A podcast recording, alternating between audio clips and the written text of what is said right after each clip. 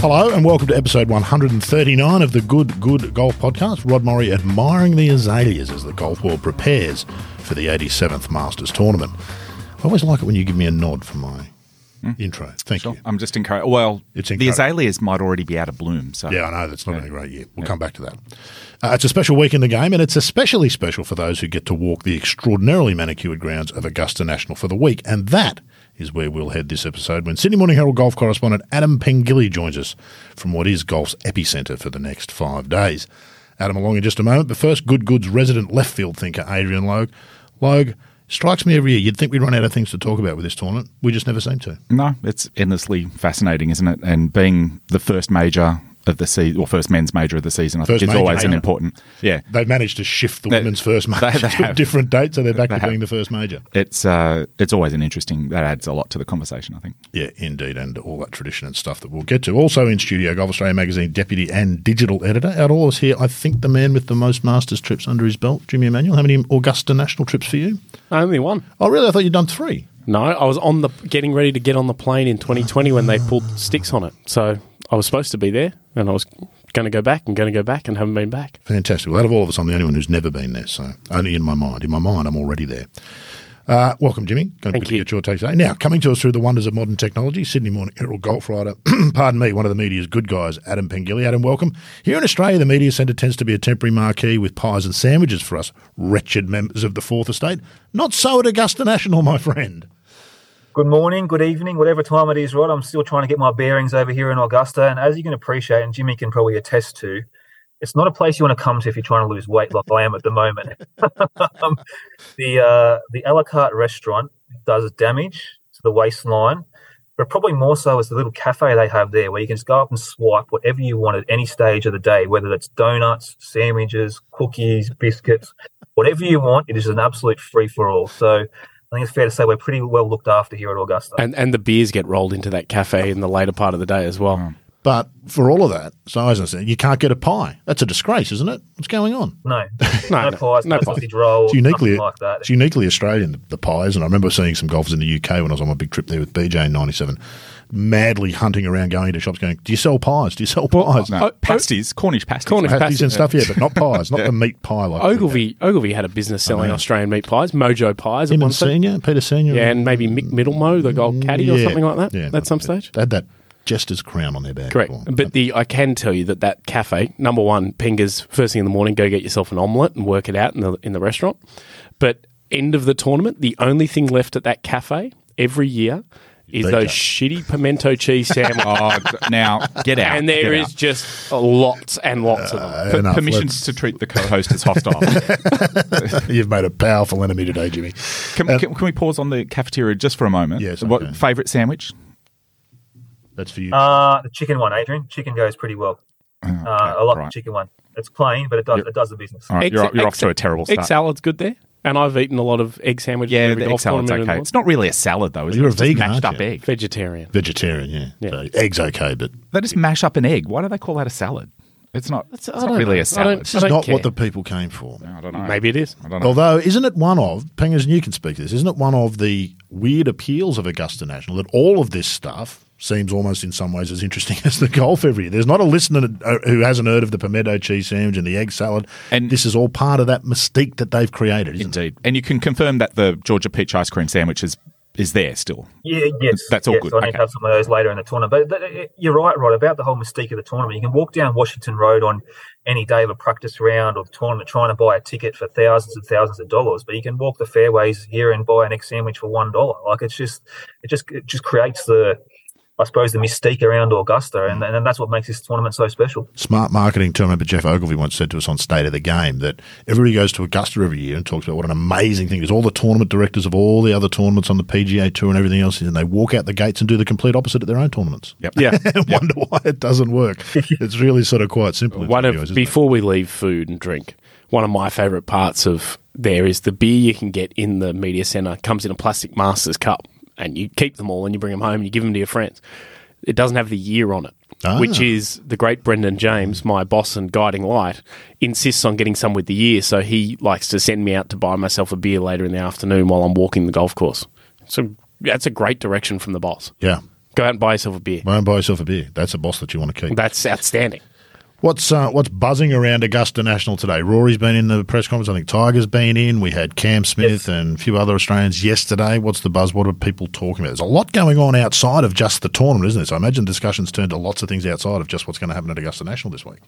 one hundred percent, Rod. Yesterday was Australia Day in some respects at the press conferences. We had Jason Day was the first official press conference of the week. I think we had uh, Harrison Crow in there a little bit later, and Cameron Smith was, I suppose, the star attraction on the Monday of, of Masters Week in terms of press conferences. I'm, I'm sure you guys have, have read and probably watched and listened to some of the comments that, that Cam made in his press conference yesterday. I, I thought he handled himself pretty well. Um, he obviously got a couple of tricky questions about Liv and all the implications of that. And I think probably the most concerning for, for him is his, his game's probably not up to scratch at the moment. He's he's had limited preparation, only three live events so far this year, and as well as Saudi Arabia for the, obviously the Asian Tour event. He hasn't played nowhere near his best golf. So very keen to see how he comes out of the blocks on, on Thursday in the first round. And then today, they've just rolled through the big guns all day in the press conference room. Started off with Rory McIlroy. We've had Tiger Woods in there. Um, obviously, Justin Thomas, um, just all the, Scotty Scheffler, all the big names have, have rolled through there. I'm always, I don't know about you guys, I'm always fascinated by, I suppose, the mechanics of Tiger Woods' press conferences. Because you have a big interview room there, which Jimmy can appreciate and attest to. And you have literally two hundred journos cram into this room To, to interview Tiger, and he was quite expansive on a on a number of different topics today. But the one that that really, I suppose, struck a chord with me was the fact he's he's talking about his vulnerabilities now and his leg and how, how difficult it is for him to play any tournament he plays in. And we know he wants to play the four majors this year. We know how how fondly he holds Augusta, but he probably hinted, the strongest I've seen him saying, this potentially could be the last time we see him at Augusta National, which is sad in a way, isn't it, for golf fans? We is want he, to see him play forever, we, and no one's not going to last. We do. Is he foxing though, Adam? As soon as Tiger starts oh. to say that, you start to think, well, hang on a minute, maybe his leg's better than he's letting on, and he's just sort of setting him up for uh, for something special. Yeah, just watching him walk for a couple of holes today, Rod, in his practice round, he's he's not walking freely. Like you can see, it's clearly in, inhibiting him. He's, he's struggling to get around the course, and. And as as you guys know, this course is a, a, a lot more undulating than it's let on on T V. It's a difficult walk for eighteen holes. And Tiger, I think, is probably going to struggle to, to make it through seventy-two holes in, in, in one piece, I suppose, if I'm putting it in those terms, or to be at the peak of his powers.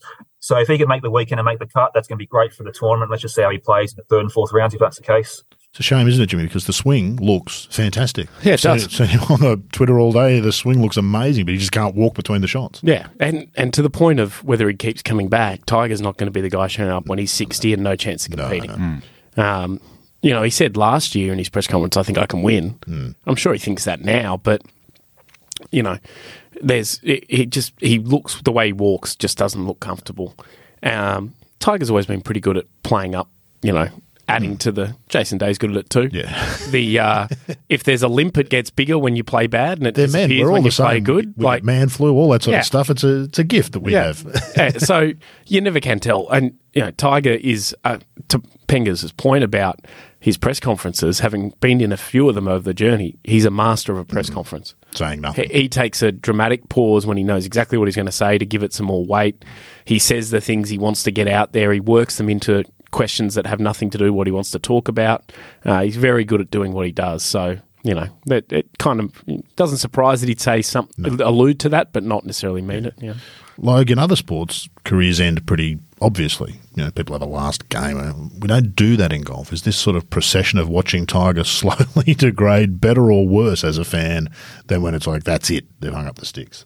Yeah, there's a interesting divide, isn't there, between like your Larry Misers and, and those who carry on for quite a while.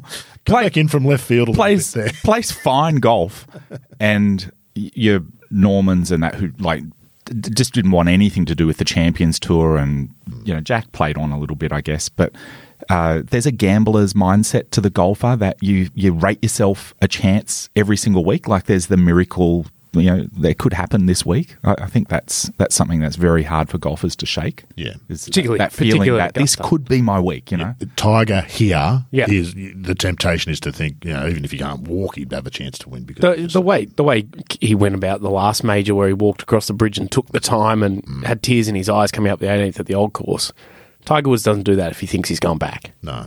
No, so there's there's a farewell tour coming at some stage, and Tiger strikes as the kind who doesn't want everyone else to know it's a farewell tour. Yeah. It's more about what else is happening in his life, I think, than his golf. Yeah. that's uh, And we wouldn't know, would we? Because that no. doesn't get any coverage at all. Uh, Pengilly, one of the things that happens at golf tournaments where Tiger plays is that all the other players get asked about Tiger. Is that true at Augusta National and the Masters oh, as well? one hundred percent. one hundred percent. Rod, Fred Couples played a practice round with him yesterday. I think one of the first or second questions he was asked in his press, or his, his little stand-up press conference, I should say, beside the eighteenth green was, how's Tiger looking? What's Tiger doing?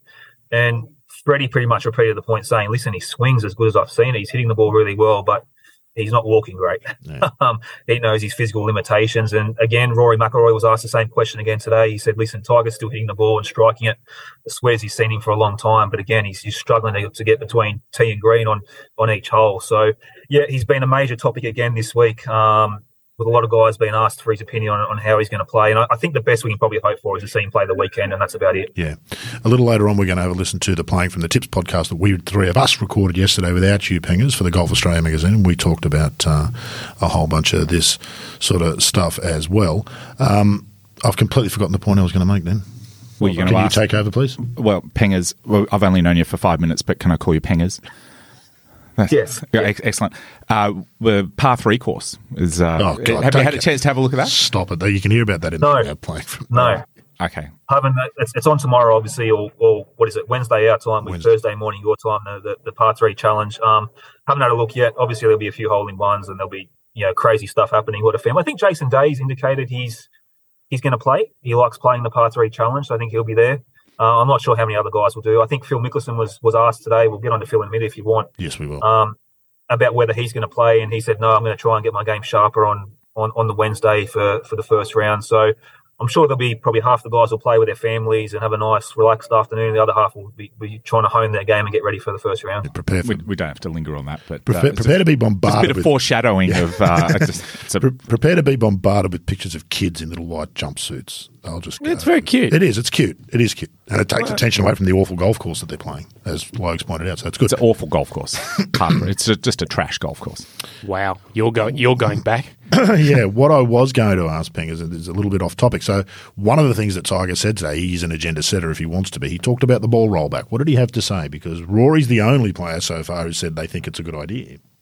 Yeah, Tiger was almost in agreement, Rod, about his saying that he thinks the rules officials are doing the right thing and talking about rolling the rolling the ball back. He he spoke about the fact that it's hard for these golf courses to, to get extra property. And we've seen what Augusta National has done with the thirteenth hole by extending it by thirty-five yards, and they've got the finances and the ability to do that. But how many other courses around the world can just pick up parcels of land to try and extend their course? They can't do that. So I know Justin Thomas has been very firm on, on his thoughts in saying that he thinks it's the wrong thing to do, but Tiger and Rory today have both, I suppose, supported um, the proposal to, to roll the ball back. So, yeah, Tiger was quite was quite opinionated on that. The other one that I took out of his press conference today, he was talking about the elevated events. And we know that the P G A Tour is talking about having these no-cut events, you know, having the, the biggest stars play on the weekend regardless of their performance in the first two rounds. Tiger's virtually swimming against the tide there a little bit, saying that, listen, hey, let's just hold up for a sec. There's still discussions going on in the background. And definitely at my event, at least, he wants a cut.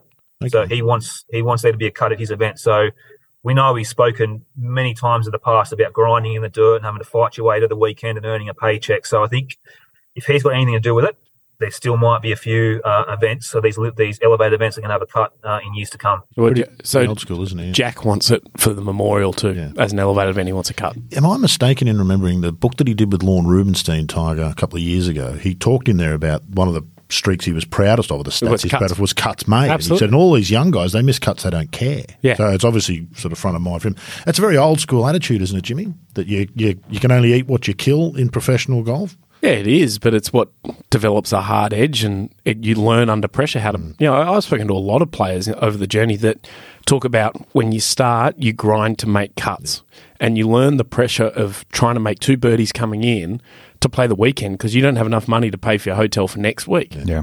So you learn that, and then when you get yourself in contention and you got to make a birdie to win or get into a playoff, you pull on those experiences. Guys who come out with big sponsorships and stuff, missing the weekend and kind of go – oh, well, that's good. I could do with a weekend off.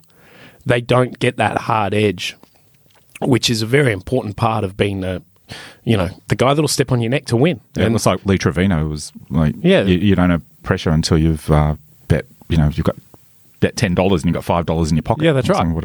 That, that's that's what you get playing cut golf. And you don't get that, you know, playing pro-ams, and you don't get that without cuts. Or if you've got a huge turning pro for a huge paycheck already, which is part of the, the sort of the, the difference and maybe issue with Liv, that guy wins a U S amateur, gets a Liv offer of whatever millions of dollars.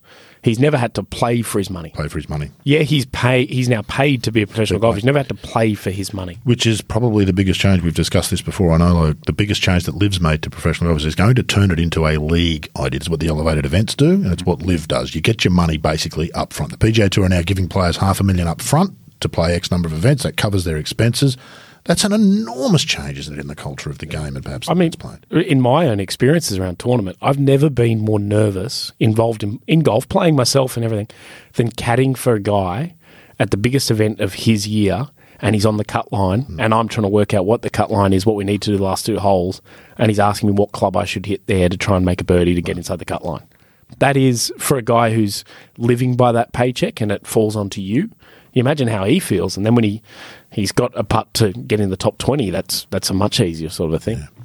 We've mentioned the magic word Liv, Pengers, and of course you can't think Liv without thinking Greg Norman and Phil Mickelson. They're the two that stand out in that whole yeah. disrupt the league idea. You mentioned something about Phil. Not on the press conference schedule this year, which you mentioned yesterday, Jimmy. You'll hear that in the show coming up. But as I understand it, I read somewhere yesterday, he declined the opportunity for a press conference. Do we know whether that's true? And what did he have to say when he gathered a no doubt under the tree? Yeah, there were reports, Rod, that he was he was asked to feature in the, the pre-tournament press conferences, decline the Augusta National's offer, but he did play a, a practice round today with a few of the other Liv players and um, did a did a sort of greenside doorstop, I suppose, to put in a, in a better term. And he was he was only asked just a handful of questions, to be honest. I don't think Phil was there for the long long haul for ten, fifteen or twenty minutes to get, get deep and meaningful about the game. But um, it actually came down to a couple of us Australian journalists actually asking about Liv. No one else really wanted to go down that path, which I found quite That's fascinating. And yeah. um, he kept his responses quite short. The one thing he did say was he didn't – he said that Cam – he thought Cam handled himself really well in his press conference yesterday, but he did mention the fact he didn't necessarily agree with Cam by saying there was a really important week for the Liv golfers Augusta this week to, to show that they can still mix it with the P G A Tour guys. So I don't know, I don't know whether that's Phil saying that my game's trash at the moment. I'm not going to be featuring on the weekend, or if he, if he, if he genuinely believes that or not, I'm not too sure. But um, yeah, the reception he got from what I saw very briefly today during the practice round was was fine. I don't think there was too many people heckling him or anything like that. So whether his game's good enough to, to do anything this week, I, I highly doubt it, boys. How did he look? What was the vibe? I've got I've got the answer for that. It ain't. No. mm. uh, that's right. If he. It, If he's going to uh, follow the Norman Edict and be there if a Liv player wins on the eighteenth green, it's going to be two extra nights in the hotel or the house that he's rented that he didn't really, that he didn't really well, need. Is there anything to that? Is there anything to that? Because no, like so. Cam was asked about it yesterday and he said Not, he had no idea. No. When a meeting hasn't been told about it. I actually asked Phil myself about that today, saying, if one of you guys win, are you going to be there on the eighteenth green? And he, he sort of looked at me and screwed up his face and thought, well, I don't know. Like, I don't know, well, know if I've they, talked about it. Number, so. one, number one, they can't storm the green no, as, the, as the language was. You stand behind the T V tower. They like when Tiger won in twenty nineteen, they all lined up to congratulate him. And I think it was Bubba Watson or Trevor Immelman who went and got their green jacket, and all the guys who'd won went and got their jacket to do it. That's very different to Patrick Reed winning a second Masters and Phil Mickelson hanging around for two days to spray him with champagne. A bottle of champagne, L P G A style on the uh, – it's Rick Norman, Norman. It's just trumping, isn't it? That's just Norman trumping. Uh, correct. Maybe. But he also – he's not on site, right? And no, he's not, he, there's not no invited way. This year. No. And, and there's no real – I mean, he could come as a patron, I guess, could he? He could afford the tickets, yeah. Be one of the few. Yeah. As a former major champion, he would have normally been well, for the, the past three. The, invi- uh, yeah, the invitation yeah. – no, no, not anymore. They changed the invitation oh, they categories because they had all of these guys who'd won majors and U S amateurs showing up, and our own Ian Baker-Finch was quite yeah. upset about it because he loved playing the par three every year, but they had too many guys playing it who weren't, you know, involved. They still get invited to be there. So Jeff Ogilvy's there this week. They're wandering around. Um, the tree. Jeff will be hanging under the tree in a cap with his beard and a jacket on, so you can't actually tell who he is. Make sure you bail him up, Pengers, and like give him. No, some- I've, seen, I've seen him already. I've yeah. seen him already. He's, he, he, he, he, and he was near the tree as well. Oh yeah, he, so he will be. Right. He'll be guaranteed. Be. He'll be Go over and say that. You know, full I golf said, nerd mode. I said he shouldn't be there. Yeah, full golf but, nerd mode for Ogilvy. But Finchie, Finchie will be there too. Finchie's always around, and they hang around. But Norman didn't get his invite last year. They just sent him a grounds pass. Yeah. You were there in twenty eighteen, Pengers, and managed to get Patrick Reed across the line, so well done for that. There's a lot of people who are very what pleased about time. that. Yeah. But more to the point, how's the vibe this year? There's been a lot happen in golf, and Augusta National, this is the first post-live, I guess, really mm. big sort of tournament. This place has a history and a certain vibe and a feel. Have you noticed any difference, any change? No, not really, to be honest, Rod. Like it, it still feels like the same Augusta National that I remember from five years ago. And to be fair, I've had limited experience here. There's guys who have been, come here every year basically would know a lot better than me. But from what, what I've sort of noticed, I don't think anything's changed too much. Like you still get decent galleries following the live guys today when Phil and Dustin and Brooks are playing. Oh, Brooks are playing with Rory McIlroy today. There's a, there's something for you. I didn't didn't expect to see that happening today in, in the practice round. But they, they're still following the live guys and still um, showing them support, obviously. Tiger and Rory got their huge galleries, and J T and, and Spieth and whatever else, but nothing, nothing seems overly too different to me. Like, and just observing on the practice range as well. Like yesterday, I was out of the range for you know an hour or so, and, and saw um, John Rahm chatting with Brooks Koepka for about twenty minutes, having a joke and sharing a laugh. You see John Rahm walk past Cameron Smith and shake his hand. Jason Day walks past and says hello to Abraham Ansel, has a bit of a chat to him. So you don't you don't notice anything too different anyway from a player point of view. I think, interestingly, Rory said, um, yeah, I get along with some of them and I don't get along with others. You know, he and Koepka have always been quite friendly. He and D J have always been quite friendly. It would have been a surprise if you played a practice round with Patrick Reed. Well, De- yeah.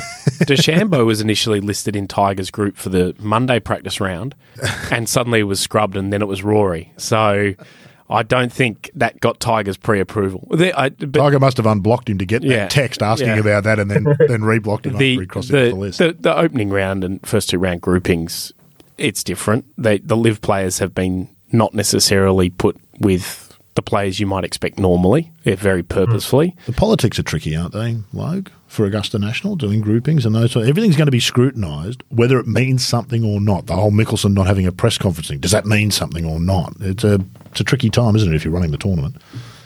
Yeah, there's people underestimate how much work goes into those those mm. groupings, and uh, yeah, it's it's interesting. I, I haven't had a good look at it. Is what ones do you think are controversial, Jimmy? Well, they're not controversial, but they're they're avoiding certain things. So you know, like Sandy Lyle gets Jason Kokrak and Taylor Gooch. Yeah, sounds about right. Two live players. So Sandy gets, you know, the assumption he's playing, well, he is playing his vast Masters. Answer, isn't he? He's not going to be can making the weekend. So you can guide these two around. Phil got uh, Tom Hoagie and oh, I'm trying to remember off the top of my head now, uh, Siwoo Kim. Guys, I'd got, love to see Bryson with uh, Larry Myers. That'd be awesome. That's outstanding. There's yeah, there's there's a lot of them just with being you know, into groups that won't get a lot of attention. D J is one of the few. He plays with Corey Connors and Justin Rose, but even still, for Dustin yeah. Johnson, yeah, that's right. That's not. And in the featured groups, there's not a single live player. Mm. Yeah, deliberate Pengers. Yeah. Oh no, absolutely right, absolutely. And and you, you look at all the the P G A Tour's biggest stars: Tiger, Rory, Scotty Scheffler, uh, J T, Spieth, John Rahm. None of them are playing with a live player, right? So they've obviously been segregated to an extent. The live players have been sprinkled throughout the groupings um, with, as Jimmy said, probably lower profile groups. And even look at Cam's group, right? He's got Hideki Matsuyama and Sung Jae Im, two guys who he's probably familiar with from the President's Cup team back in twenty nineteen. But um, as someone pointed out to me today, they probably don't speak a whole lot of English. So what's, what's the conversation going to be like there for thirty-six holes on Thursday and Friday? So um, I think it's probably the... I suppose, the least controversial pairings they could put together for the first two rounds. That, that'd be their main objective, is just to avoid controversy. Well, which brings us neatly Min- to... Larry Myers did get Minwoo Lee and Harrison Crow. Oh, really? Mm. Oh, I feel like, after what he did to the shark. Yeah, I feel like there's someone at Augusta who's got he, a real mean bone in their body. Imagine if he turns up in the Aureus shirt. Oh, that's a flex, isn't it, eh? Try and beat his kids. Brings us neatly to, Pengers, of course. We get a State of the Nation address from Fred Ridley at Augusta every year. All of this stuff is floating about and he's got to negotiate all of it. What do we expect, if anything? Well, first of all, what I love about Fred Ridley's State of the Nation address is we have all these press conferences lined up on Monday of Masters Week, Tuesday of Masters Week, and then Wednesday That's There's literally it. one press conference schedule. Fred Ridley. That's right. With that hair. Oh, great. Bouffant font of hair. It's one of the great hairs. Yeah. In, in, yeah. He's magnificent. He, um, made, he made fun of me in Thailand. Did he? Yeah. Oh. Yeah. What did you say? Oh, I can't remember, but it wasn't. It was, yeah. He made a joke. Okay. Him about, and Seth, him and Seth about War. being Australian, I think it right. was. Him and Seth War, greatest hair in, in professional golf, in golf administration. Yeah, Seth War's oh, yeah. pretty fantastic as well. Uh, um, is there much chatter about what to expect, perhaps, from Fred? They're, they're very good at not yeah. leaking anything in advance, aren't they? Yeah, they are. They are, Rod. Obviously, I remember years ago when I was here was the, the Augusta Women's National, yeah. the Augusta National Women's Amateur was was was leaked out just before came Fred out from Logue country, so, way out in left field. Uh, Unwar, as I yeah. like to call it. Stop. uh, I'm expecting that Liv's probably going to get some sort of mention there mm. tomorrow. I, I don't know how hard the reporters or journalists will go with Fred on in terms of questions in in regards to that, but he'll have to address it at some stage, you would have thought. The rollback's going to be on the agenda, I'd imagine, too. There's, there's been a lot of discussion on the grounds this week about the thirteenth hole, naturally, uh, given the changes to to that hole with the extra extra distance, extra yardage, and he's going to have to explain what he thinks, how that how, how that hole, sorry, going to play for the rest of the week. And then I suppose he's just going to have to wait for the weekend and see how this tournament plays out. But the weather's going to be a... I suppose an issue again for them as well, because there's some, I don't know if you guys have seen this horrid weather forecast for later in the week, like Saturday, a rain, rain affected tournament. Yeah. yeah, it could be another Zach Johnson year, perhaps. Yeah. It might not be as cold, but we get that yeah. same sort of wet kind of year. Ridley's interesting, isn't he, Jimmy? Because he's the first Augusta, or the only Augusta chairman I can think of who's played in the tournament twice. Yeah. He's a golfer himself of some ability, so he perhaps understands these issues better. Pengers, have you had a look at the thirtieth? Did you wander out and have a look? And to the non-professional golfer, what does it look like? The photos look extraordinarily narrow and awful, frankly. Yeah, yeah. So obviously we can't get, any, as a patron or media, you can't get anywhere near that twelfth green or thirteenth tee box, obviously. But looking from a distance, there's this long, narrow shoot, and it looks like the tee. It looks further than thirty-five yards, to be fair. It's been pushed back, but that's just, I suppose, an impression from.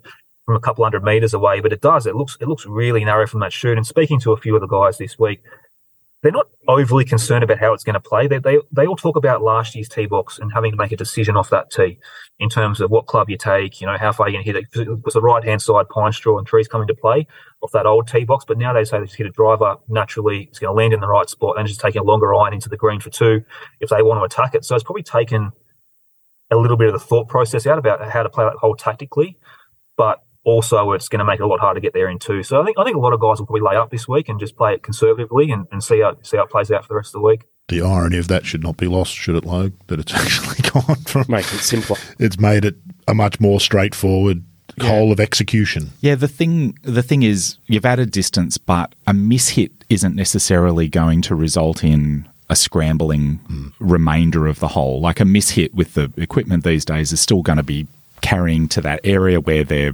going to still be a long iron into the green. So, or a trickier layup. Yeah. There's such a thing as a tricky layup. Whereas in the past when you had to shape the shot and pick a line and, you know, hit a good shot, you had to actually execute a good shot. Everything could go wrong and you could end up left. You All could right. end up left of the creek. You could end up in the in the pine straw with some sort of shot and you're scrambling for the rest of the hole. Mm. So there's that element of scrambling. Then there's the momentous decision if you are in a certain spot in the fairway. There was so much, so many dimensions to it, but it may be a little bit one-dimensional, what we see this week, but we'll see. Dustin Johnson suggests he's going to lay up every day. Dustin Johnson's going to lay up. Hmm. Wow. Said that yesterday, so. Well, he, doesn't, he doesn't like hitting those long irons, like the six well, iron not and the five hit, iron. Not used to hitting them. That's right. That's, that's the Zach Johnson strategy. Yeah, no, absolutely. You know, that, yeah, whereas and, if Pengers was playing the hole with his little left-handed cuts, it'd be perfect. You're lefty, Pengers. I didn't know that.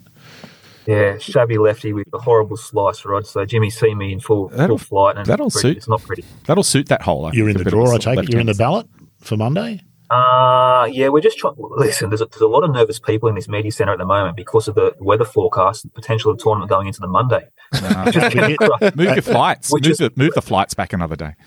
We're just going to crush a number of dreams. Don't worry about that if that's the case. Do they shift the media day to Tuesday if it happens, or do they just cancel it? Well, I... I've got my flights out on Tuesday. I, I don't yeah. know what I'm going to do. Shift how do I?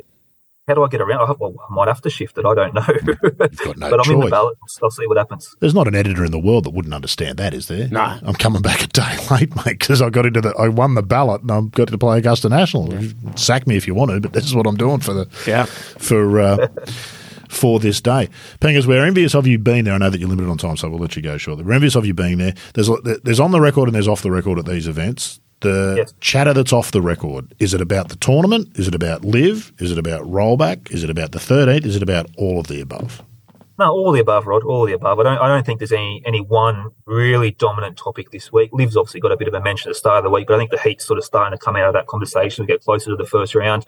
All that other stuff's been on the agenda in terms of um, off-the-record conversations, you want to put it in those terms, but and uh, and that's been about it, basically. So I think everyone's looking forward to the tournament starting on...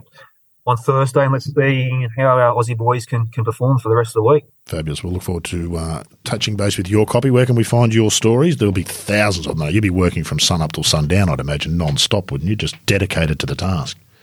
The one thing being about a newspaper journalist about Augusta is it is perfect. The timing is just fabulous, isn't it? You, you could not get any better timing because I'm, I'm filing, obviously, late afternoon, evening over here, which will feature stories on the website and the Sydney Morning Herald throughout the, I suppose, the morning and the afternoon. But there's no real deadline pressure in terms of print print deadline pressure, which is the one that gets the, the adrenaline really going. So, yeah, we'll find my copy in the paper all week and on the, on the website, s m h dot com dot a u. And you, I don't, I don't think I follow you on Twitter. Are you on Twitter? You yes, I'm, a, I'm, a, I'm only an occasional user, Rod. I haven't right. quite fully immersed myself in it after all, even after all these years. Well, fire up this week because I'm going to go and follow you on Twitter and I expect to see some updates. Noted okay. little, a nice little thing in the media centre that Pengers is sitting in there now. Steve DiMeglio from Golf Week, who's very, very sick with cancer, and he, they've put his plaque in his normal seat, which is a classy thing. And I spent a lot of time with DiMegs at Augusta in twenty nineteen, and he's an absolute legend. And he's, you know, that's that's pretty awesome. Strong, I thought, yeah. yeah. Uh, did, did, he went to a tournament recently. He was at the Players for a couple Players. of days because he lives down there. Yeah. yeah. Yeah, so uh, best best wishes. I don't. I've never met Steve, but yes, I've read fa- literally hundreds of like thousands of his work. Like an absolute hound, like a just churns it out in the Doug Ferguson model of can't write enough. Yeah, sickos. Yeah. Indeed. Makes the rest of us look bad. We don't like that. Pengers, go and have a word to Doug Ferguson while he's actually telling him to slow down a bit, making us all look bad. Been great of you to join us, mate. We really appreciate that.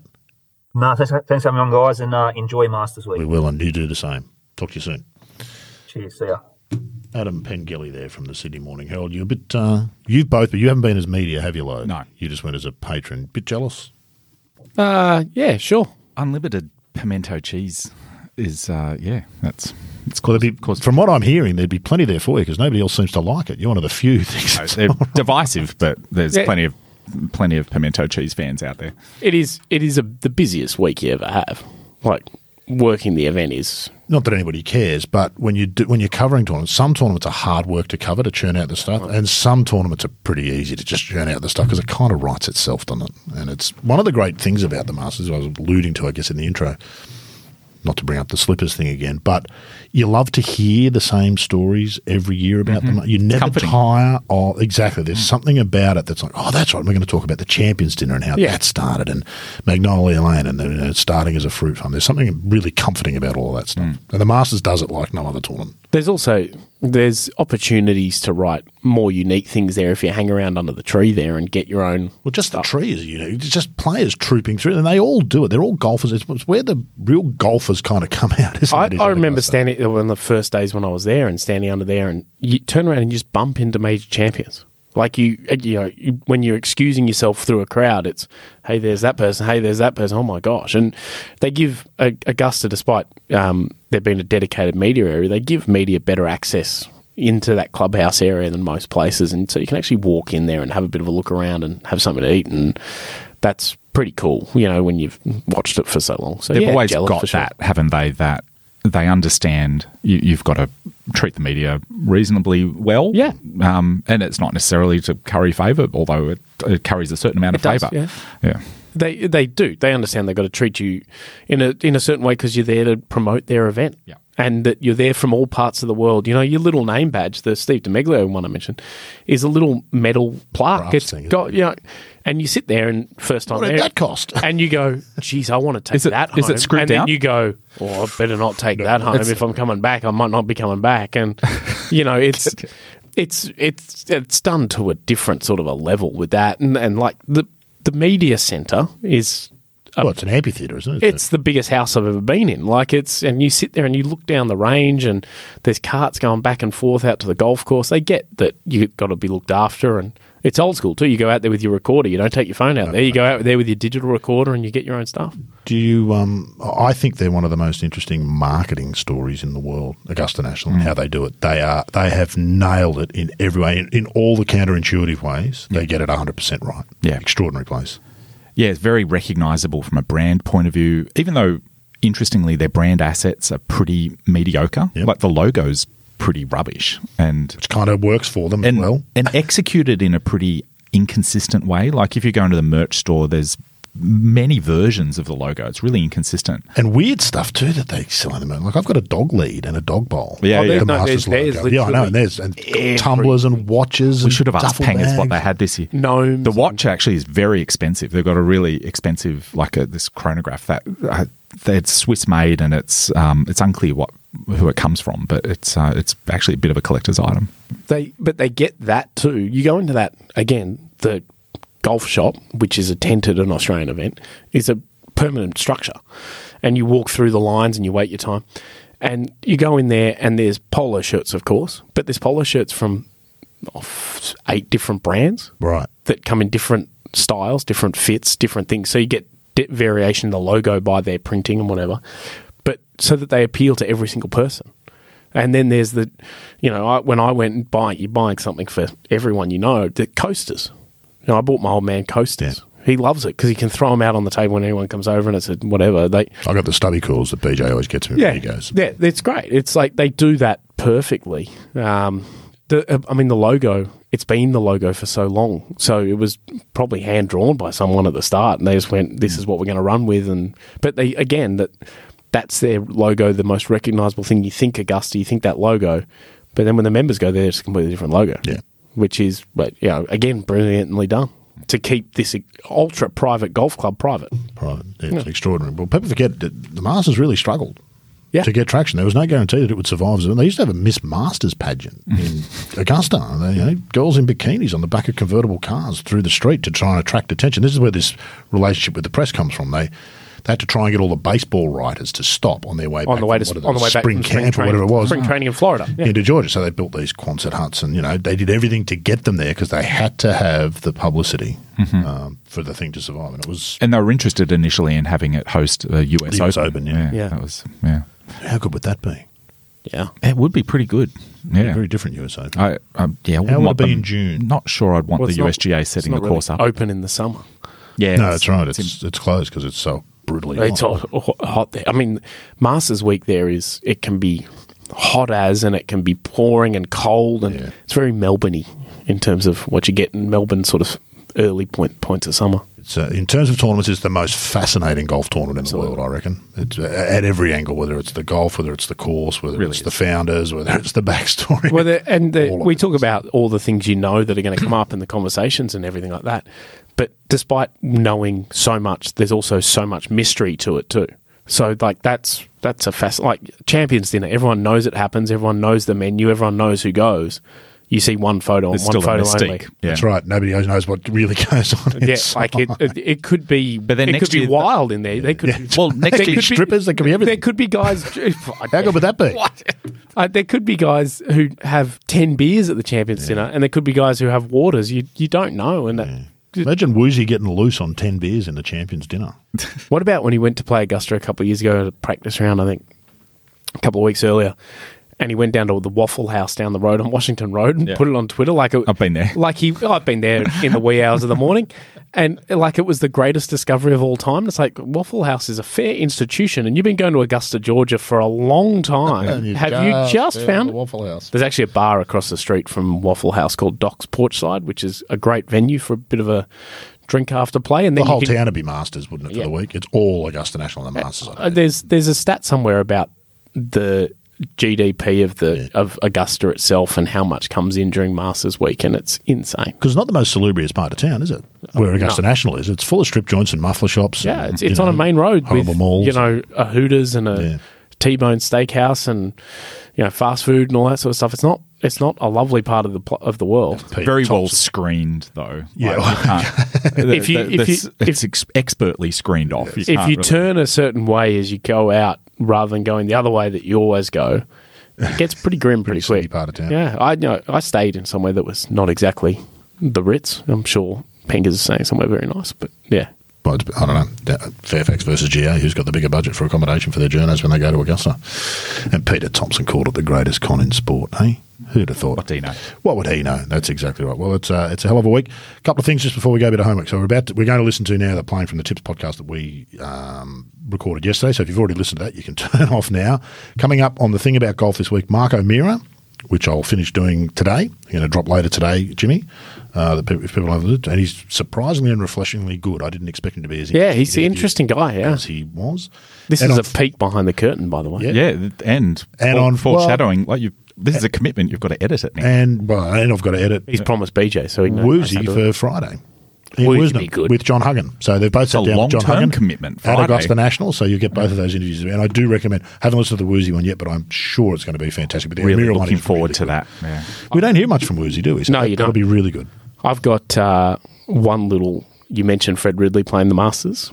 Sandy Lyle played one guy at the seventy-seven Walker Cup, Cup twice. And it was Fred Ridley who right? beat him twice. Is that right? Correct. And he's playing Fred Ridley last. Beat Sandy Lyle. Fred Ridley was a the, really he won good the U S player. Amateur. That's yeah. how he got to Augusta National. Right. Twice? He got there yeah. twice. Did he win the U S Amateur twice? Uh, I know he played Augusta maybe. National twice. Yeah. But, uh, yeah, seriously good player. Yeah. Well, I mean, that hair, he's one up on the first tee, isn't he? No. You lob on the first tee and he's got that hair him, and you're like, what? When you see him in, in person, he is of that era, that classic golfer, really tall, wiry. So, he's a tall. With a yeah. bouffant like a titan of hair. Of industry. Yeah, bouffant of hair yeah. and like reverse C finish with some bell-bottom yeah. trousers sort of deal, persimmon woods.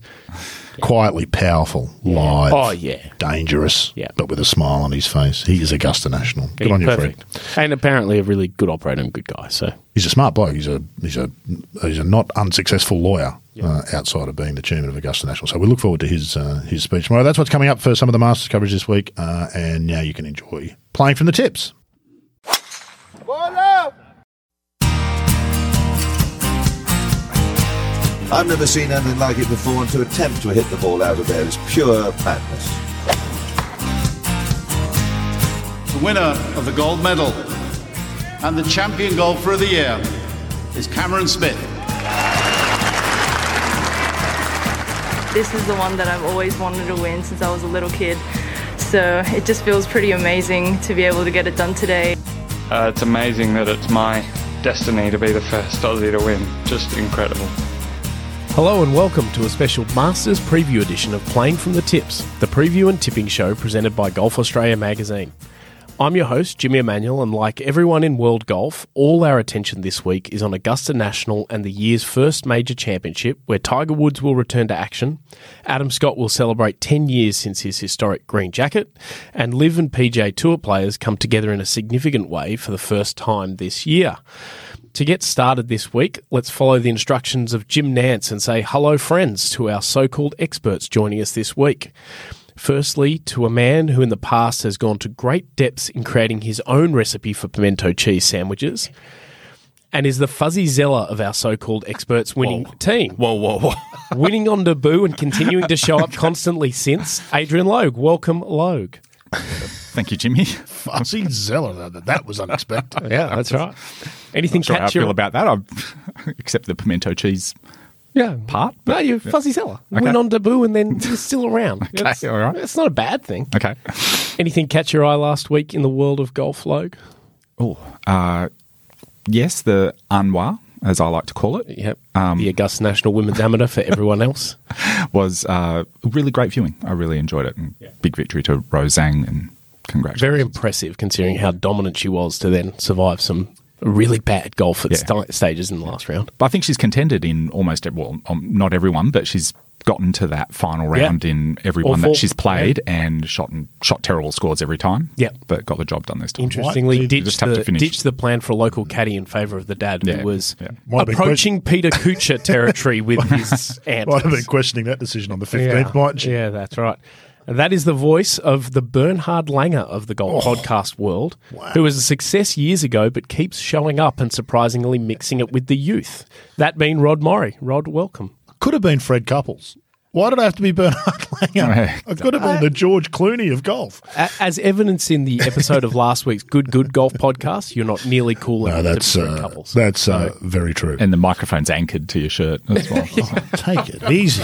Thank you, Jimmy. Uh, it's an exciting week, isn't it? It's always a I always have mixed feelings about the Masters because you love the golf, you love the golf course, but the club and the history, there's so much there that's... Oh, I'll be getting into that. Yeah, no, that's great. Unpalatable. So it's always a it's a real kind of enigma, this tournament, it is. I reckon. But it's, it's undeniably one of the most entertaining weeks of the year. Yeah. Before we move into that and this week, let's take a look back at the tipping form last week to show the listeners that we do have some idea what we're talking about. It's going to be a tough ask. Can you, you make that case we, in court? We were winless last week, but we did have five top tens. Takes our yearly total to fifty-seven. Uh, best result was a third place by Steph Bunkay, tipped by Adrian Logue at the Australian Women's Classic Bonville. Plenty of other top twenty-five or better, which is exactly the sort of form a player wants to be in heading to the Masters. You don't want to win the week before no. the Masters. Mm-hmm. So we could make a living. Yeah, that's right. Fives, oh, depending absolutely. on the tour you're on. We could. We could make Not on the latest European yeah. tour, but if you were top twenty-five yeah. every week on the P G A Tour, you'd have a couple of houses. fifty-seven top tens. I reckon we're leading the money list. Absolutely. Even that's, without a win. That's a career. Yeah, that's, that's, absolutely. That's Jay Monahan territory. That's what you get for being commissioner. Yeah. Yeah. It's a weekly top ten. Yeah, that's, that's your, right. Yeah. That's your commissioner's salary. Okay, so on to this week's action. And first, let's look at the golf course, which is all important and one of the only places we visit every year that ga- gains attention because it is so special and changing as well. Adrian Logue has been assigned to be our deep dive expert on Augusta National ahead of the eighty-seventh Masters Tour. I'll go make a cup of tea for us, Jimmy, while we... I hear Logue likes a cup of tea, so that'd be good. He did too yesterday. Well, I'd like to blow your minds with a little-known fact about the course is that it's a lot hillier than it looks on T V. that's that's the first thing that has to be said about the course. No, okay. Are you going to use the word so, scale? That, the scale no, of it? I'm not. No. First, I would like to expose an ugly truth about Augusta National. This needs to be said. The Augusta National Par three course is terrible. It's been renovated. Been redone. Oh, I know. Par three course, five new holes bring water into play, and there's some photos. We'll leave a link in the show notes for the photos. And it's still terrible. Like, they look, to me, it looks like Hudson Park with azaleas. Oh, wow. There's a couple of holes there. Have you been down and had a look at it? Uh, yeah. Yeah, well, it's I terrible. I don't hate it. It's just like flat little discs, like for, oh, the, for green, the greens. Greens are unimaginable. Completely uninteresting. Like, it honestly, there is it, a couple of holes there would be the best hole at Hudson Park. Hudson yeah. Park's closed, you know that. Yeah, well, I, the Augusta Local Council should come in and close, close the, the Par three course at Augusta National, just like the, was it Burwood Council closed Hudson Park? I, so. I can't remember, yeah. Anyway. Yeah, it's truly one of the least interesting Par three courses in the world. I don't think there's any exaggeration there. It's just well-groomed and it's got azaleas. In fairness, we didn't know anything about it really until a few years ago when they started putting it on T V. But why do they it make was, such a terrible – like it's terrible. It's more they just make a big deal. It's truly it. terrible. And But then you look at some other great courses in the world, like there's the um, uh, Valliere course at Montfontaine. Yep. Great, great golf course, the little nine-holer there. The short course at Pine Valley replicates some of the shots from the main course. Yep. And countless other good second courses or nine-hole courses. Now, aren't you? There's a bunch of people that don't know what you're talking about. Well, no, I haven't been to those places. Right. Just, um, Clayton's is the mayor to speak to. You'll have been to all of them. No? Here's, here's a place we've all been, the Terry Hills yep. chip and putt. Yep, pitch and yep. putt. Par three chip and putt course. I That is a better golf course. No. No, it is. It is better. It is far more interesting greens there. No, it, no this is a much better golf course than the I don't par think you've had a close there. enough look at. I think the par three course probably is made to look worse when you just watch those players play it when they're actually hitting to the right part of the greens because there is some greens with some big hog, hogs backs in them where if you hit it to the wrong part, it's going to be a lot more interesting or if you miss the green. I don't know. They just look like flat discs to me. Okay. Uh, anyway, so the main course, um, the thirteenth tee is way back. We all know about that. Um, other than that, um, there's no significant changes to the course. Early reports on that thirteenth tee are that you can't really shape your ball yeah, off that correct. tee anymore. It's very just, narrow shoot. Which it sounds yeah. like you barely so fit you your golf really, ball through it. Can't really hit a big hook like was suggested was yeah. going to be the idea before anyone had seen it. You yeah. so, certainly can't hit a quick hook. Correct. You, you can you can hit something that will drift left at the end. You can't start like it right and sling it either. No, that's right. It's, yeah, um, nothing slingy. Difficult, difficult to do with a modern driver anyway. So yeah. basically, it's going to shoot you towards the tree line. Yeah, uneven stance, about two hundred yards. I've spoken to a couple of players last week who played practice rounds and all had about four iron in. Mm-hmm. Um, so that's two hundred yards or so, yeah. and a bit of a decision as to whether to go for it. Adam Scott said he played a couple of times and hit a couple of four irons on the green. Minwoo Lee was it's right on his number, and so it was like had to be a flushed four iron to get it in the right spot. So laid up. Good. Dustin Johnson laid up a couple of times. I've heard a week or two ago. Isn't the irony though, in some ways, that it hasn't actually returned that momentous decision? What it's done is made it quite a one-dimensional hole. Yeah, it, everyone's now mm. going to drive to essentially the same yeah. spot. So the decision will be made on the second shot, but how you get to the second shot has been kind of... It's going to be moved. Like the eighteenth at Mission Hills, if they're all laying up too. It becomes just a like yeah, fifty-metre so par that, three. Yeah. difficult, difficult pitch across the... Oh, this across is the problem the with yeah. the rollback debate and distance and whatnot. Just adding forty yards to that hole hasn't really given it back the characteristics that made it such a great hole when the ball didn't go no, as far. Mm. It's still changed the nature of the way it plays. So yeah, it's correct. It's lesser. You're not going to see what we saw in ninety-six with Faldo standing in that fairway with a two iron and a five wood and yep. and how he got there with Norman up in the right trees and, yep. and everything. So it'll it'll be interesting to see it play out. But, yeah, essentially what they've done is just force everybody to hit it to the same, in the same spot and then make a decision from there. Um, left-handers might do all right.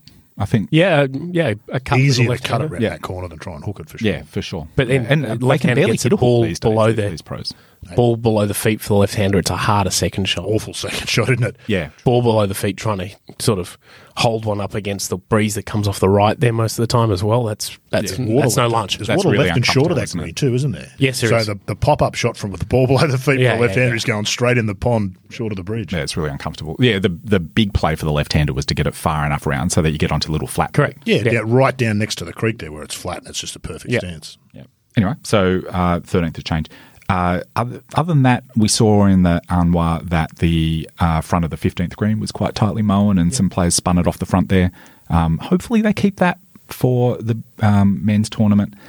Uh, it was very soft in the Anwar. It was, yeah. And that's uh, probably going to continue. The rain forecast, or the forecast is for rain every single day of the tournament. Yep. Um, and some heavy rain, I think even thunderstorms on the Thursday. Um, so it's hard to see it drying out. Uh, I think that's going to have a big impact on who can win.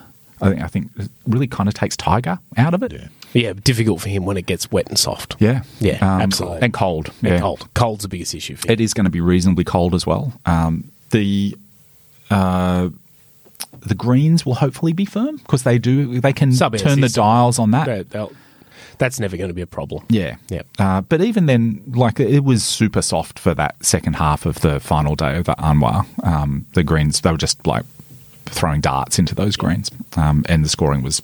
They do, they do actively uh, prepare it in a very tapered way. And by Thursday from Wednesday morning, they are a different speed. Um, interestingly, players aren't allowed anything remotely like a stimp meter or a perfect putt to test out speeds. Um, They're not allowed? Not allowed to use them on the property, no. All right. And basically, from being there and talking to players, at Tuesday, Wednesday, they kind of say you're working on the slopes, you're not working on the speed, because by Thursday morning, it's a completely different golf course. And that sub-air system, in twenty nineteen, it absolutely poured.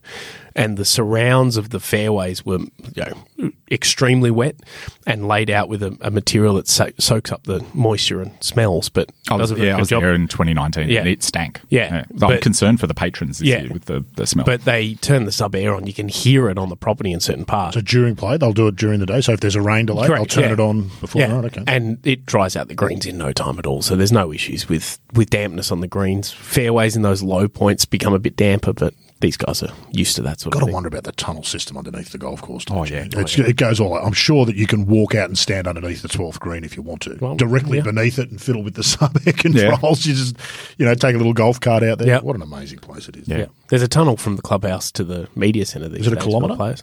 Yeah, it's quite a way. Media go out on an outdoor sort of cart path where there was two permanent uh, speed bumps installed in twenty nineteen because there was a near crash, so you needed to tidy that up. H and S issues. But um, the players just kind of emerge from this place and you how how did you get here? They could sell tickets to a tour oh, underneath yeah. the ground. Fascinating. Yeah. Disneyland does that, I think. Yeah. They've got big underground yeah.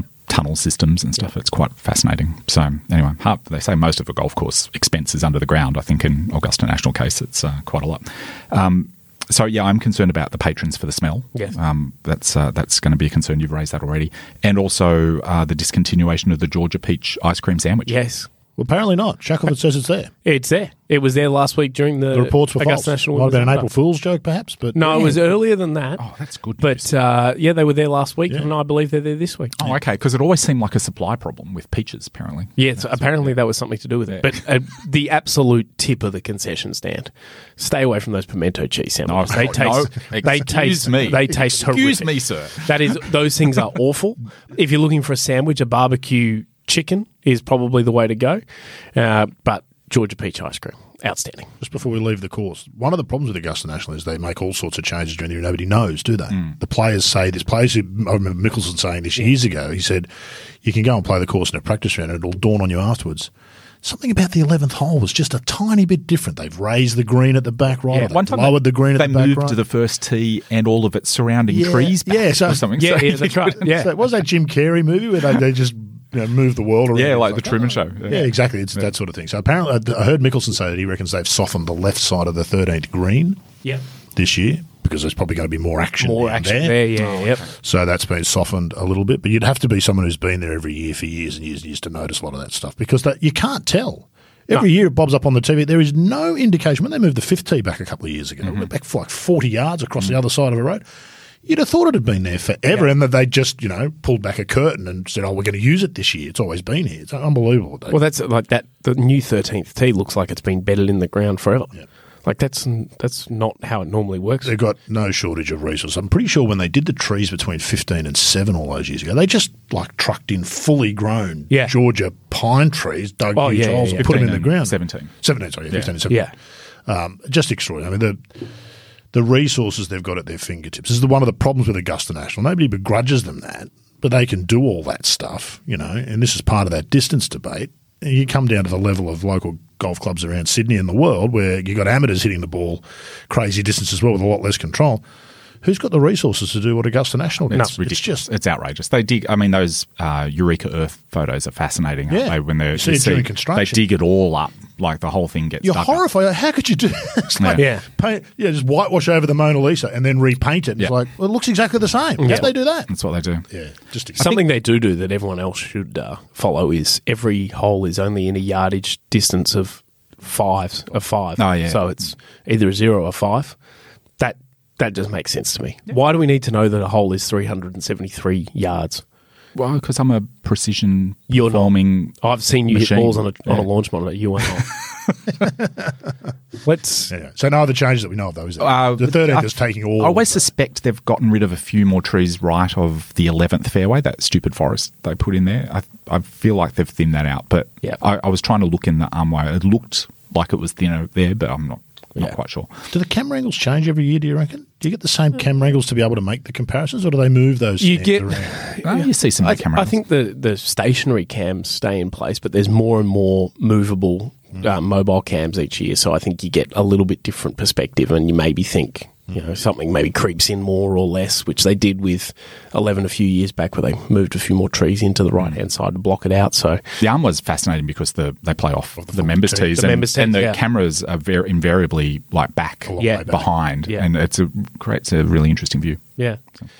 Rod, you've managed to whittle down the list of starters into a group of players to watch, I believe. Well, and you watch players for all sorts of reasons, don't you? Not necessarily because they might win. So the big three this year is going to be Scheffler, Rahm and Rory. We all know that. They're the yeah. players coming in. Scheffler's defending, which probably almost immediately rules him out. Only been done by three other players, Tiger, Jack and Faldo. Is Scheffler in that class? He's good at the moment. I doubt it. So that probably works against him. Not to say you can't do it. But that'll be to do with the distractions as much as anything else. I think as Masters champion, especially the And the, no doubt they do it all happily. I've already heard him on the Masters podcast that they started. Yep. He was interviewed on that. He was obviously doing that from home, but there'll be so much of that. The local papers where he lives, they'll be wanting to – just all the other players. I mean, they must be coming up, you know, yeah, well done, enjoy the week, et cetera. So, look, it does all work against playing. However, having said that, he's in pretty good form on the players and the match play. Yeah. two pretty handy fields. Yeah, not bad, not bad tournaments. And two different forms of the game, and wasn't playing his best at the match play, but still yep. managed to get it done. So, look, you wouldn't put it past him, but uh, uh, Rory, is he? I know I've written this. Is he the Nearly man of his generation? Is he the Norman Weisskopf? Mm-hmm. Yeah. Must. There's no science to it. It defies science that Norman Weisskopf and McIlroy haven't won the Masters. They should have. But is there just something there you can't help but wonder? You have that he's feeling always, he, about Rory? You watch him, and he's got that bouncy walk when he's up and about, and he seems to walk through the gates there, and it disappears from him. Whoever maybe, wants yeah. it too much. Maybe. And look, it. and all the pressure on him. In fact, this year's probably a bit less than normal. The last four or five years, because it's, you know, the one for the Grand Slam, it has started the end of the P G A the previous year. Yeah. He started getting the questions about the Grand Slam and Augusta the following year. Less of that this year, I think, with Tiger and a few other storylines around the place. But look. And form's been a little bit up and down. It has been. He's, he's a more consistent player than he used to be, but his brilliance is a little bit lower. Yeah. A, w- a wet course. Is a bit, look, wet, a wet course, a wet course will help him. And the way he's hitting the driver mm. really plays into his hands. I don't think it's anything physical for Rory. Something happens. When he stepped on that eleventh tee Sunday in twenty eleven, yeah. and you cannot forget how horrid that shot was. He wouldn't have hit a shot like that for ten years before that. No. And that's just that's just bone-shaking. And there's some aura about Augusta that – that just won't let some players who should win get it done, and I fear he might be one. I would love to be wrong, and I'd love to see him do it this year. I think it'd be. You feel like Rory might stumble over the line at Possibly. Augusta if he keeps putting yeah, himself it, in position, although he doesn't put himself in position in the back nine on Sunday very often. He's, he's usually out of so, it by then. But but out early Sunday, shoot sixty-four, weather rolls in. Couple of nervous leaders, and can Rory be there? That's the, if he's yeah, going to win. I feel it, like he, shown, he could do a Rozang. He could like have a big lead going to last and just stumble over the line. I like, feel with he, a bad round. He's he's had quite a good, quite a few good Sundays there, like he did last mm, year. Yeah, last year. Um, so clearly likes the way the golf course gets set up on a Sunday. So I feel like that's more likely a backdoor yeah, top three or top yeah, five. For a, a good a good last round where there's some a bit of stumbling from others could be. You know, his sort of thing, sit in the clubhouse and not have to worry about it. Sort of an intriguing character, isn't he, Rory? I mean, he should have won that Open last year. Yeah. He, he played the round Tiger would have played. Yep. Yeah. And got beaten by Cameron Smith. Sometimes it's going to happen. Sometimes it's going to happen. Yeah. That's exactly right, but yeah. Happened to Nicklaus, what is it, twenty times or something? Yeah. That's nineteen I think, times. I think that Open last year is probably more the thing that's worth paying attention to for Rory ahead of this, where he played exactly the way he probably thought he needed to. Maybe yep. didn't hold as many putts as he thought. Didn't get it over the line, but he knew what he was doing, and yep. he looked more comfortable playing a major and not winning than he's probably ever looked yeah, playing in a major golf. And it hurt too. Yeah, it yeah. hurt. Oh, he it hurt. cried. He really cried. So, look, yep. yeah. Look, Rory will be interesting. Rory's always interesting to watch, but you're right. If he bounces through the gates and bounces to the first tee, who knows? Would love to see it. Rahm, ever so slightly off the boil after a crazy good start to the year. Doesn't have a terrific record around Augusta. Not a bad record. A fourth, a fifth, a seventh, and a ninth alongside two tied twenty-sevenths. Um, he's at his best when he's on a charge, right? Don't you think? Yeah. When he's the raging bull, he becomes unstoppable, and it feels like he's just out the other side of the raging bull phase. Didn't get out of the pool play at the match play, missed the cut at the players. Mm, I feel like that makes him dangerous, I think. Possibly, yeah. Well, here's the thing. If he walks in with the attitude of, you know, I'm just going to take this thing by the scruff of the neck, it's possible. But uh, One know, of those guys know. that has a game that suits everywhere. Should suit here. But doesn't hasn't maybe quite worked it out yet. No. No, like had some good results, but hasn't quite got it yet. Again, a wet course will favour him. We don't think of him as having the sort of short game of Seve or sort of Jose, and I don't think he does. That maybe is the little piece that's held him yeah. back here, perhaps. Putts, putts very well. Putts maybe amazing. better than both of those. Yeah, yeah, yeah, exactly. Yeah, chipping and pitching is probably the area where it's a bit struggling. Look, so it would not be a surprise if any of those three won. They will certainly be shouldering the bulk of the public and press attention, aside from the live players, which yeah. is a sort of a side story. Yeah, we'll talk about in that. terms of who's going to contend, and I think that's as it should be. Yeah, they're all sort of proven performers. Then you got the second rung, which is big. The second rung. Yeah, players like Cantlay, Justin Thomas, Morikawa, Hovland, Fitzpatrick, Finau, good players, major winners. Some of them don't really perform well at Augusta. Yep. Uh, you wouldn't be surprised if any of them were there at the end, but you wouldn't pick any of them necessarily at the start of it. Can anybody see Justin Thomas in a green jacket? Mm. Try and picture it. Hovland, you could maybe. He's going to scull something Sh- late, late on Sunday to miss out. Yeah, well, did you he's, say Schauffele as well? No, I don't put Schauffele in that. Schauffele's oh, really? had some good results. He's can, finished second and fourth there. Yeah, I think yeah. I think he's got. Are you putting him above that? Uh, he's above that pack. Yeah, I think there's he's another quite, category. Quite an elite player, Schauffele. I, I Thomas Thomas strikes as if he should win one there. He at should. some stage. He shapes the ball. He works the ball. Yeah, he controls his spin. Controls his. He flight, feels like it, he should, but it's um. It feels too nuanced for him. Yeah, it's not a straightforward enough golf course, I don't think. Thomas is great when the the goal or the objective is simple. It's obvious. Hit this shot. Yeah.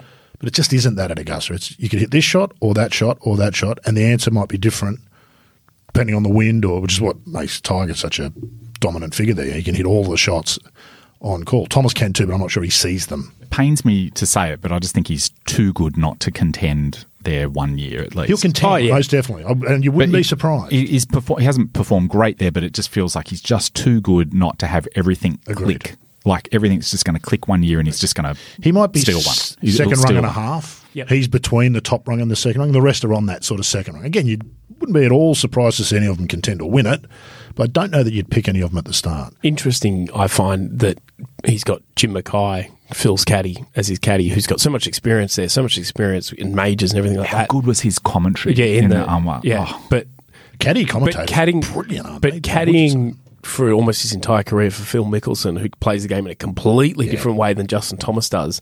I think some of that experience doesn't necessarily transfer as well as people would assume.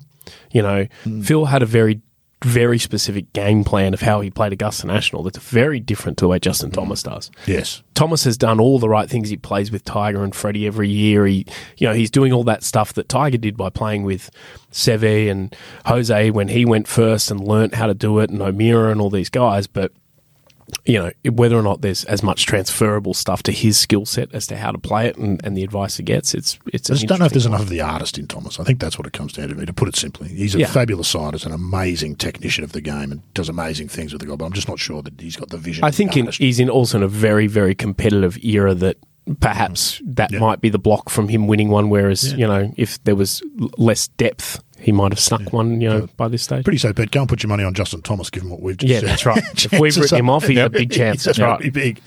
He's a very big chance. Look, that's a big pool of players. I mentioned a few of them. There's mm. a big pool. Your, your regular P G A Tour contenders, your Corey Connors, and all those players who are definitely good enough. There's no question they're good enough. But something happens at this place on Sunday especially that changes things, mm-hmm. which brings us to Masters Magicians. This category, I think, is where you'll generally find a winner. Uh, some players just get it. Good showing on debut is often a good indicator of this. Minwoo will come to. Mm-hmm. He's had a good debut last year. So, leading this category is Jordan Spieth. Yep. Does not matter what's been going on the week before, the month yep. before, the year before. He walks through those gates, or drives through those gates probably, in a very fancy and comfortable car. Climate controlled, no doubt. Uh, and something happens. Ben, ben Crenshaw in ben the Crenshaw. eighties and nineties is yep, the quintessential so. one of these. I think. Yeah, very much so. Just gets it. Yep. Tom Kite, in a lot of ways. Tom Kite, yeah. Um, just gets it. Feels comfortable there, almost like a coming home. Yep. You could you could back Jordan Spieth there every year. And look, he missed the cut last year. Almost unheard of. The year before, I think he shot sixty-four on Sunday, didn't he? Out of nowhere. Yeah, almost one of the greatest victories ever. He just hit that tree on the eighteenth. Yep. Otherwise, he was potentially going to yeah. shoot a sixty-two to yeah, win. Right. Like, it was like potentially going to be the greatest round ever in major history and snatch a Masters yeah. in the, out of nowhere. With and no might have actually gone but a long hit, hit way to... to so. dousing what happened in twenty sixteen, which was the opposite. Yeah. It might have been one of the worst moments yeah. in major championship history. Which is he, d- he double rinsed on twelve last year as well. As well, yeah. Well, yeah, hit a second ball, round, I think. He hit a ball in the water every year on twelve almost. He did Just it in twenty fourteen out. when he when It'd he finished second above. A lot of titleists at the bottom of that creek with J S on the side of them. But look, that's the magic of the place and the magic of the speed. They are a perfect fit. Yeah, the course and speed. And I think it's as much to do with the greens. He is the artist. He's not Justin Thomas. He's the opposite. When he sees it, he can hit it. So, uh, again, uh, he's actually going to be my pick, Spieth. Uh, Jason Not Day. Not at that point yet, so. I put him in the same category. Yep. Second on debut, twenty eleven. Mm-hmm. He gets it. He's that player as well, yep. and he's on the right trajectory. Yep. Yep. It's almost he can't help but play well there. It just fits him That's so exactly well, that right. place. That's exactly right. So, look, uh, I'd put him in that same category, as I said. You know, he's... been through his horror period. On his way back, we've all told, it's not, it's not like he's flown under the radar. Everyone who watches golf, knows anything about golf, has watched him this year and gone, that's a different Jason Day.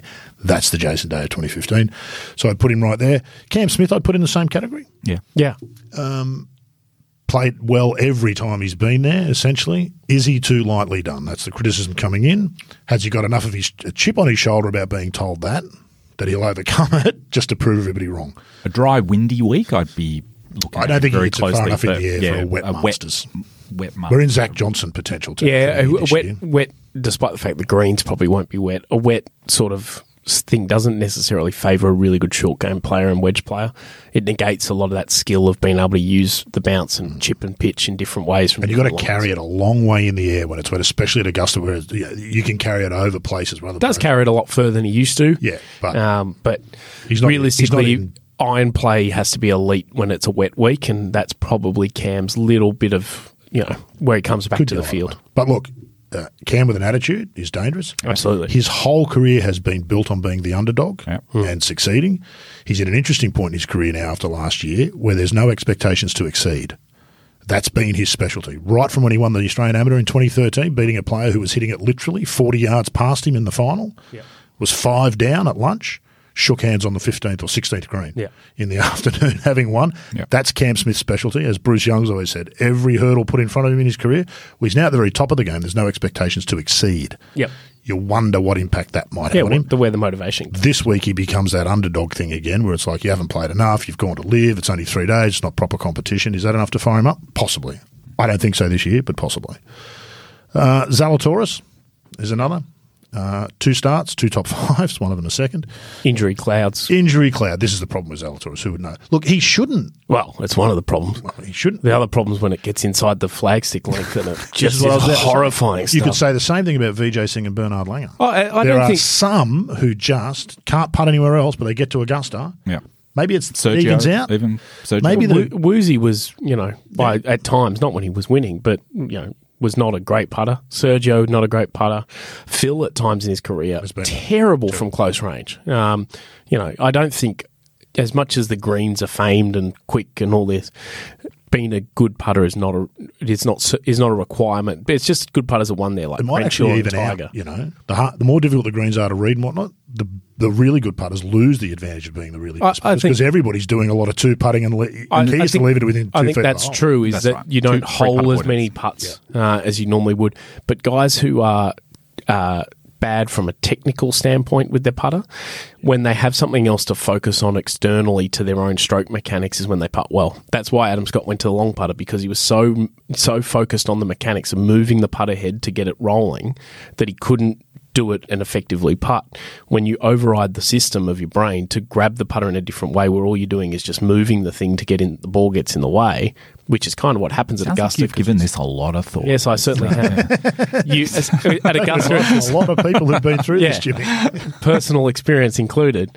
The the focus at Augusta is so much on line and speed yeah. that you can't spend time thinking about your putting stroke. You start it on the line and a lot of putts go in. Correct. That's like, right. That's, yeah. You can you can start on the wrong line at Augusta and putts go in. Yeah. Because there's that much there's. While it's difficult to putt with that much slope and speed, it's also a little bit easier because you just yep. get it started get and it started. starts moving. And your expectations are lower. You're not expecting Yeah, pop, correct. Yeah. Having said all of that, who will be able to sit and watch if Zalatoris has a three-footer from just above the hole on eighteen Horrible. on Sunday? I'd love to see Down that. the hill left to right to Horrifying win it. stuff. Yeah. Who'd be able to watch that? I'm not sure I could. At the last second, you'd have to look away. I think we'd all get the flinches. It was a bit the same with with Adam in twenty thirteen. Yeah, exactly. I remember sitting on the couch and yeah. watching that and just feeling sick to my stomach. Yeah, yeah those and not over the, the long ones. First couple of playoff holes where he yeah. like, had to hold. Yeah. yeah, yeah. So look, could be interesting, but I would put him in. Uh, I'd put him in that category. Uh, Zalatoris, Minwoo is another one. Yep. Uh, he's. I think he's got. Look, and having that experience at the Players a couple of weeks ago is going to hold him in very yeah. good stead. The crowd's going to love him, and he loves that. And he knows he's world-class. Loves the spot. Exactly. Can hit all of the shots. Again, wet golf course suits him. Carried a long way in the air. Long hit. There's, there's nothing Minwoo can't do. I'd be surprised if he won. That would be a huge call I'd, at this point. I'd suggest, would be, I'd suggest he can't grow a strong moustache. No, that's true. Yeah, that's so. something you can't do. That's yeah. that's a, that's a theme for the Australian players. Three of the five Poor facial hair. have got terrible moustaches. Right. Smith, Crowe, Lee.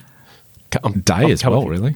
Well, no, he's got a decent beard. Yeah, it's patchy when patchy, it grows. I think. Yeah, yeah, I'd, go yeah. The, I'd say patchy at best. Yeah. Adam Adam has can grow a decentish beard. Doesn't we don't want to see that. No, you don't want to see it. Yeah. No, you want to see that, that beautiful face. Don't hide that pretty face, yeah. Adam. No, let us all look at it. That's what we like about it. Do you, Adam?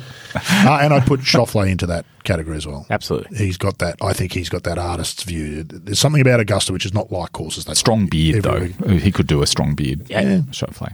Yeah, Olympic gold medalist. Um, but same guy, he's just got a solid all-round game. Quality player. Nothing about Schauffele that you say that's outstanding, but nothing about Schauffele that you say, oh, he needs to work on that. Well, well he, he tinkered with some things a couple of years back where it was probably through boredom more than anything else. Like he, he at one stage switched to an arm lock putter because he believed it could make him a better putter when he was already a good putter. Mm-hmm.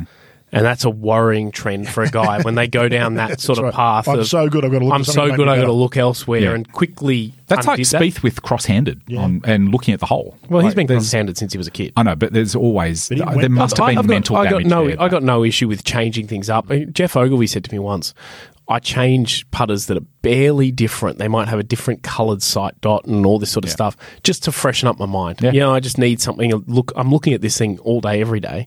I need to freshen up. Yeah. Where the other guys, Ben Crenshaw's using a putter older than me. You know, like it's a it's a different thing. But Schauffele seemed to go through that quite early in his progress as a as a top player.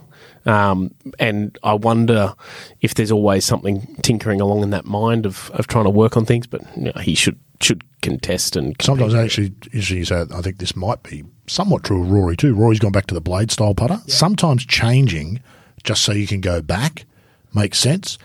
Take off your old slippers and leave them off for a couple of weeks. And when you go back to them, it's like, oh, how comfortable are these? I'd forgotten. As a, as a kid, I was told never get rid of a putter you liked because you'll no, like it again. That's exactly right. That's and you're, that's, you're a slippers guy? Yeah, yeah of course time. He's a slippers guy. That, that's the most obvious thing of all time. Yeah, okay. Big time. Right. I bought slippers well, recently. I, I, re- I instantly regretted the Really? I don't think I've ever owned a pair of slippers. Yeah, Ugg boots. Well, I've never owned a pair of jeans. So, yeah, well, there you go. That's the, that's the stuff that people are listening and for. And then, then there's the rest. Yep. Previous winners, Adam, Hideki, Dustin Johnson, you wouldn't pick them first. Could they win? Yes. Tiger's probably in that category. Actually, it's Tiger. I, I don't think Tiger. We'll go into Tiger. I'd love to see. Yeah, he's his own category. Yeah, uh, yeah and that's your field. So um, may as well get win? a tip from everyone. Oh. You've already kind of revealed your I'm going Jordan Spieth. Yep. And for I've got a hazy tip this week as well, which is Patrick Reed. We'll talk to him. We'll talk, talk about him when we come to him as well. But yeah. I reckon he's a good chance this week too. Logue, thoughts? Uh, I, I, you didn't mention Adrian Moronk. No, I didn't. Um, Part of the one of the best April Fools yeah, that's what? been around. Yes, C P World Tour. They got so people good. hook, line, and sinker with Love that. that. Love that. And shout out to Jared Hitchcock for his reply to me when I pointed it out with one of the great gifts of all time. Just hands up. Yeah, got me. I'm an idiot. I'm an idiot. Oh, he's pretty good on Twitter, Jared. Yeah. Um, so Adrian Moronk, I think, is is. in the conversation, but is it his first Masters? His first, okay. yeah. Well, who knows? Good well, we'll, we'll come to outsiders later. We'll Polish come to outsiders player later. to play in the Masters. Absolutely, he is. He's the first Polish player to do anything. That's exactly right. That category's been a- taken care of. Adrian Moronk will be the first Polish player to do every single exactly. thing. We can just stop retires. saying it because it's a given. yeah. All right. Uh, I'm tipping John Rahm. John Rahm. Okay. I'm going to go with Colin Morikawa, despite you saying him, he's not in that tier to win. No, I uh, didn't mention him at all. No, you mentioned. He He's was in, in that, that second round. Yeah. Oh, did you? You wouldn't be surprised. Three cuts made Three cuts made from three starts. Oh, Fifth last year where he was part of the highlight reel, he and Rory holding out from yeah. the bunker at the yeah. eighteenth. But seriously elite ball striker who's found some form. Putting is the worry with him. But he's one of those guys we talked about that where sort of works. sort of works when he gets here, maybe goes with something different, coming in and just starts to hole some putts. He will avoid all of the controversial stuff with Liv and all that mm-hmm. sort of stuff. He's kind of got a free ride this yeah. week and seems to play and wins. He's won two majors, don't forget. Won two majors where there's a lot of external noise on other people. Yep. Just goes about his business. Good call. So I think he is a massive chance.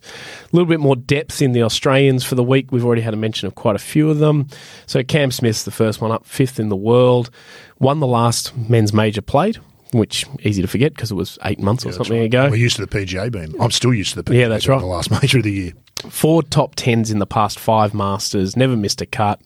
Was the first player to ever shoot four rounds in the sixties in twenty twenty when he was runner-up to Dustin Johnson. It's an extraordinary stat, don't you think? Mm. Uh, unbelievable. Like, really? There was twenty twenty before someone shot all four in the yeah. sixties. Yeah. Crazy. And didn't win. And didn't win. Like, that's the crazy part. Yeah. Yeah. Uh, best finish this year uh, was at Live Golf Mayakoba, where I think he was T five or something similar.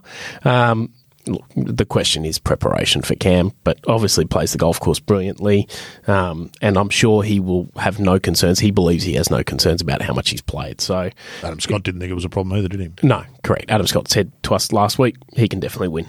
Doesn't matter what he's got coming in, short game and all that sort of stuff.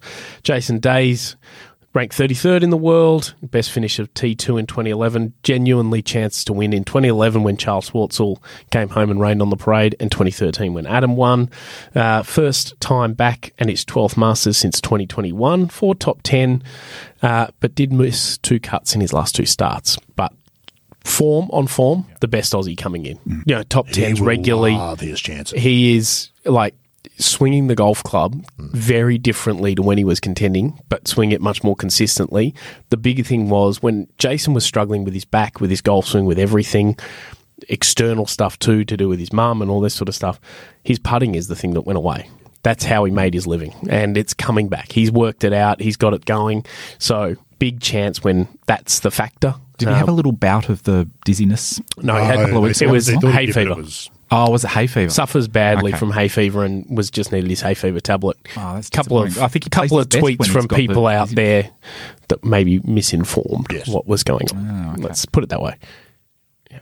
Adam Scott, uh, obviously our first winner. Best finish at T twenty-one this year. twenty-second start. twenty-eight of his eighty rounds at Augusta are under par, I think. Only ever missed two cuts. Minwoo Lee set the...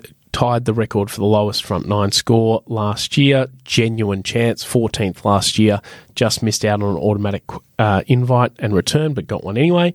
And then you've got Harrison Crow, the amateur, gets in off the Asia-Pacific amateur win, genuinely aiming to contend and finish in the top twelve to get back next year. So, good yeah, good on him. Exactly Absolutely. Right. If you, if you don't go there with that attitude, then, well, as he said, what's the point? Yeah, you don't think you can win, don't take it. His good is very good. That's right. A top big, Aussie. big, big pond, though, isn't yeah, it? Yeah. You're climbing out of a very small guppy pond into a very big shark yeah, ocean. Absolutely. It's a huge step up. Uh, top Aussie from everyone this week. I like Adam Scott. Why not? Jason Day for me. Yeah, I've yep. got Jason Day as well. It's hard. But look, honestly, you could throw all of them into the... Uh, probably Harrison aside, you could make a case for any of them. I, yeah? I agree completely. I think yeah, it's it's quite difficult. One of them's going to be there, I think, on Sunday. It's going to be a great Australian year for the Masters. I yeah, think I as think, an Australian fan, you're going to have at least one in there on Sunday with it, realistically, the one with the best recent record and the most recent major champion is the biggest one with questions around because yeah. we're not sure about, which is crazy to think about. Yeah. You know, like Adam's played some decent golf, but he said last week isn't winning. There's just something he's really consistent, but isn't winning. This is the kind of place where he could win. Absolutely. Jason Day is close to winning. You know, uh, Minwoo Lee is Minwoo loving Lee. is loving every moment of what's going yeah, on with him. Absolutely. Uh, Live Golf, obviously a big talking point with eighteen players from there in the field, including past champions Phil Mickelson, Dustin Johnson, Patrick Reed, Charles Swartzel, Sergio Garcia and Bubba Watson, while one of its biggest names, Brooks Koepka, became its first multiple champion last week. Mm. So, look, I think it'll be a lot of bubble that doesn't really do anything. Um, Hard to say, is that there is something in that. And Koepka's another one, a bit like Smith, is the chip on his shoulder about being told that it was a mistake to go to Live and then the rumours that he wanted to leave Live and all the rest of it. He feeds on that. Yeah.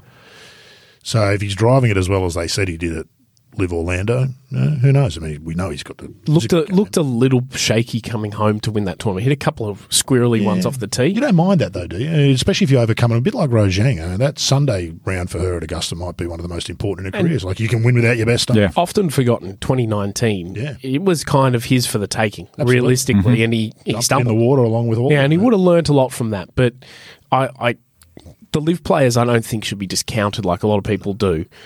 But the preparation of last week, playing yes.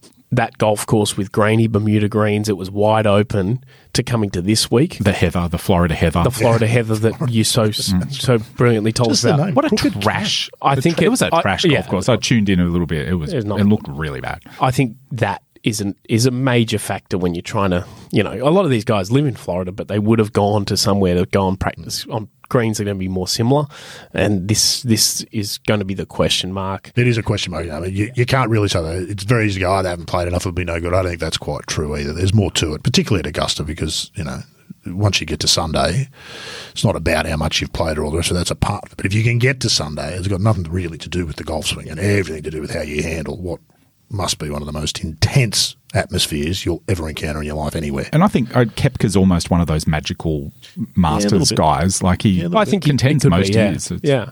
I think he's not missing any tools from the toolbox. No, he's got no. everything. And he contends quite yeah, a lot. Absolutely. Yeah. I think the storylines for it will actually not be things that come out so much. They'll be behind closed doors. Only one of the Live players with a press conference before the tournament being Cam Smith. Um, Phil... Do you think that's deliberate? Mostly. Phil, you can't win, Phil can you? It doesn't matter what you do. Phil used to get win. one yeah. most years. Yeah, that's true. Um, but that was just to give him a chance to get up and be Phil. he hasn't contended there for a while. He didn't play last year. There's no real reason for him to have one other than to give him a chance to do what he wants to do with it. Dustin Johnson, you could argue, should have one. He's a he's a recent winner, one of the best players in the world. Um, he will genuinely be a contender here. I think. Beyond that, no. No. Um, but Wartum, no. I'm sure they'll be barreled up at the at the under the tree to get some comments out of. Yeah. Particularly after the Champions Dinner, where you would expect there's going to be some tension. There might be, be a bit of tension. You know, there's there's not, not unusual, there's, there's not, not the hate that everyone talks no, about, no. but tension before. B J's not the most popular player. No, Patrick that's right. Reed's not the most popular player before Liv either. There's, there's always been outliers. Joaquin Niemann said some very strong words about yeah. players last week yeah. uh, on a golf dot com, I think it was, video. There's more there than, than you think. How and, did Tiger and Fuzzy get on in ninety-eight at the Champions? Mm. Yeah, I can't right, imagine very well. Mm. So, Greg Norman suggesting that the other players would hang around the eighteenth green. I don't think that's true. Interestingly, players without clothing sponsorships will apparently wear their Liv stuff this week. Bryson DeChambeau has a Crushers, I think he is, logo on his shirt, but he's wearing his own logo. Patrick Reed is, of course, wearing Four Aces stuff everywhere. I think you'll see more blank clothing than those guys because no matter how disruptive they want to be as Liv golfers, they all respect Augusta National to another level and they don't want to cause a scene. So... interesting part of the week, but... I do think Patrick Reed's a chance, by the way, because yeah, that, that whole being the underdog yeah. and the most hated man in the room, that is absolutely his spinach to his Popeye. Yeah. Give him that, he'll do all sorts of stuff. And with Rory being one of the favourites, and it, it, unfortunately, unfortunately, if you're not a fan of Reed, and I'm not, really kind of sets up quite well for him. The only thing being the wet golf course yeah. might not play into his hands. To, to think that, it, you know, there's uh, people who discount it, to think... Dustin Johnson, Brooks Koepka, Cam Smith, Patrick Reed. You want to get one of those guys who's in it come Sunday? It's, it's quite oh, well, they suddenly can't silly. play, is it? No. They can play was, better than... Was the second place to Rory recently the last four-round tournament he played as well? Would have been, yeah. yeah. Dubai. Okay. Yeah. So, yeah. yeah. yeah. Uh, other major talking point is, of course, Tiger Woods, who got there Sunday afternoon like he did in twenty nineteen, went out and played a few holes and hit some balls, played a practice round with Rory McIlroy, Tom Kim and Fred Couples on Monday. Apparently limp, noticeable, as it always is, but hitting the ball quite well, very jovial from all reports and all photos and video of him. Um, it's just, you don't know. Made the cut in his last start at the Genesis, made the cut here last year. Wonder if it's now a case of just cuts made for Tiger at the Masters each year. We still thing. underrate him, don't we? Absolutely. It's just, to make the cut of the Genesis, it's just extraordinary stuff. He's just a, he's a freak. Well, watching the official film of last year, you forget, the second round had this unbelievably strong northerly wind and a guy playing on one leg in his first start in five hundred and something days yeah. and he gets up there and still manages to scrape yep. it in. Yep. He had, I think it was a four putt and five three putts one day to shoot his worst ever round. That was day three. So he's like done something awful to shoot his worst round. It's not, that's not his good golf that he's getting around. No, no. He's played as bad Couldn't as Tiger can play. Right, yeah. Even with a limp as well, you've got to think he's feeling a thousand percent better than he did last year. Absolutely. No doubt. Like, It'll really the, come the down coldness, to, I think, affects, yeah. doesn't affect the leg, it affects the back. Yeah. And when f- it's cold, it, he it's genuinely four, struggles. It's the four days. Yeah. Come to Sunday, you've been in pain from Thursday. And, and it's so hilly. It's hilly. And it's not, it's exactly, it's no yeah. easy way. And if it's wet, the risk of mm. slipping and... Uh, I mean... Look, Adam everything Scott, works against him, so probably load up and put your house on him. Adam Scott... talked about he's changed his preparation. He didn't go early where he normally plays with his dad on Sunday and then plays. He's gone later because he's getting older. He gets tired. Tiger does the other. He goes earlier to play nine holes here and there and sporadically. So may as well get an outsider before we finish from everyone. Rod, an outsider to win? Chris Kirk. Outstanding. We're well outside. And you know why? No because check. When you've seen Augusta through the eyes of a drunk, it should make sense sober. Former drunk. And he's playing all right. Wow. Yeah, that's right. Yeah, okay. He hasn't been there for a lot of years. Yeah. Last right. time he was there, he was, you know, he's a self-confessed alcoholic, off the booze since twenty nineteen and been playing some good golf this year, so why not? Good story. It's certainly I, I, an, outs- it's like an outsider, isn't it? Yeah, it's outside. Like, good story, no chance. He's got no chance. Uh, Minwoo Lee's my outsider. I, I think he's just at that it's point. teetering on the edge of yeah, outsider category. I'll just it? allow it. I'll allow it's it. Half it's in his and second half Masters. Out. I'll allow I, I think he's the he's just at that point in his career when he knows how good he is, mm. but not everybody else knows how good he is. And that must be such a special feeling for him, I think. He's like, I'm going to – he's still got that up his sleeve. He's going to – I'm show, I'm going to show the world. Um, and yeah, loves I, to show I, off too. Yeah, he he's gaining that maturity. Uh, uh, yeah, that the, the players will have done wonders for him. He'll have learned an enormous amount from yeah. that, enormous amount. He's getting some attention, but still not that much attention that people are like, oh, he'll be like a this, this is somebody important. Even when he wins a major, he'll uh, be a superstar. Yeah, I think he, only he knows that at the moment. That's such a special thing for an elite sports person, I think, to know I've got more. Yeah. Yeah. I think also, it was Azinger talked about that with Woods, the importance of wanting to show off like a kid. Look what I can do that none of the others can do. You're right. Minwoo's got that, I think. Sacked his sister as par three caddy as well. Really? Yeah. Said she showed off too much. Is that right?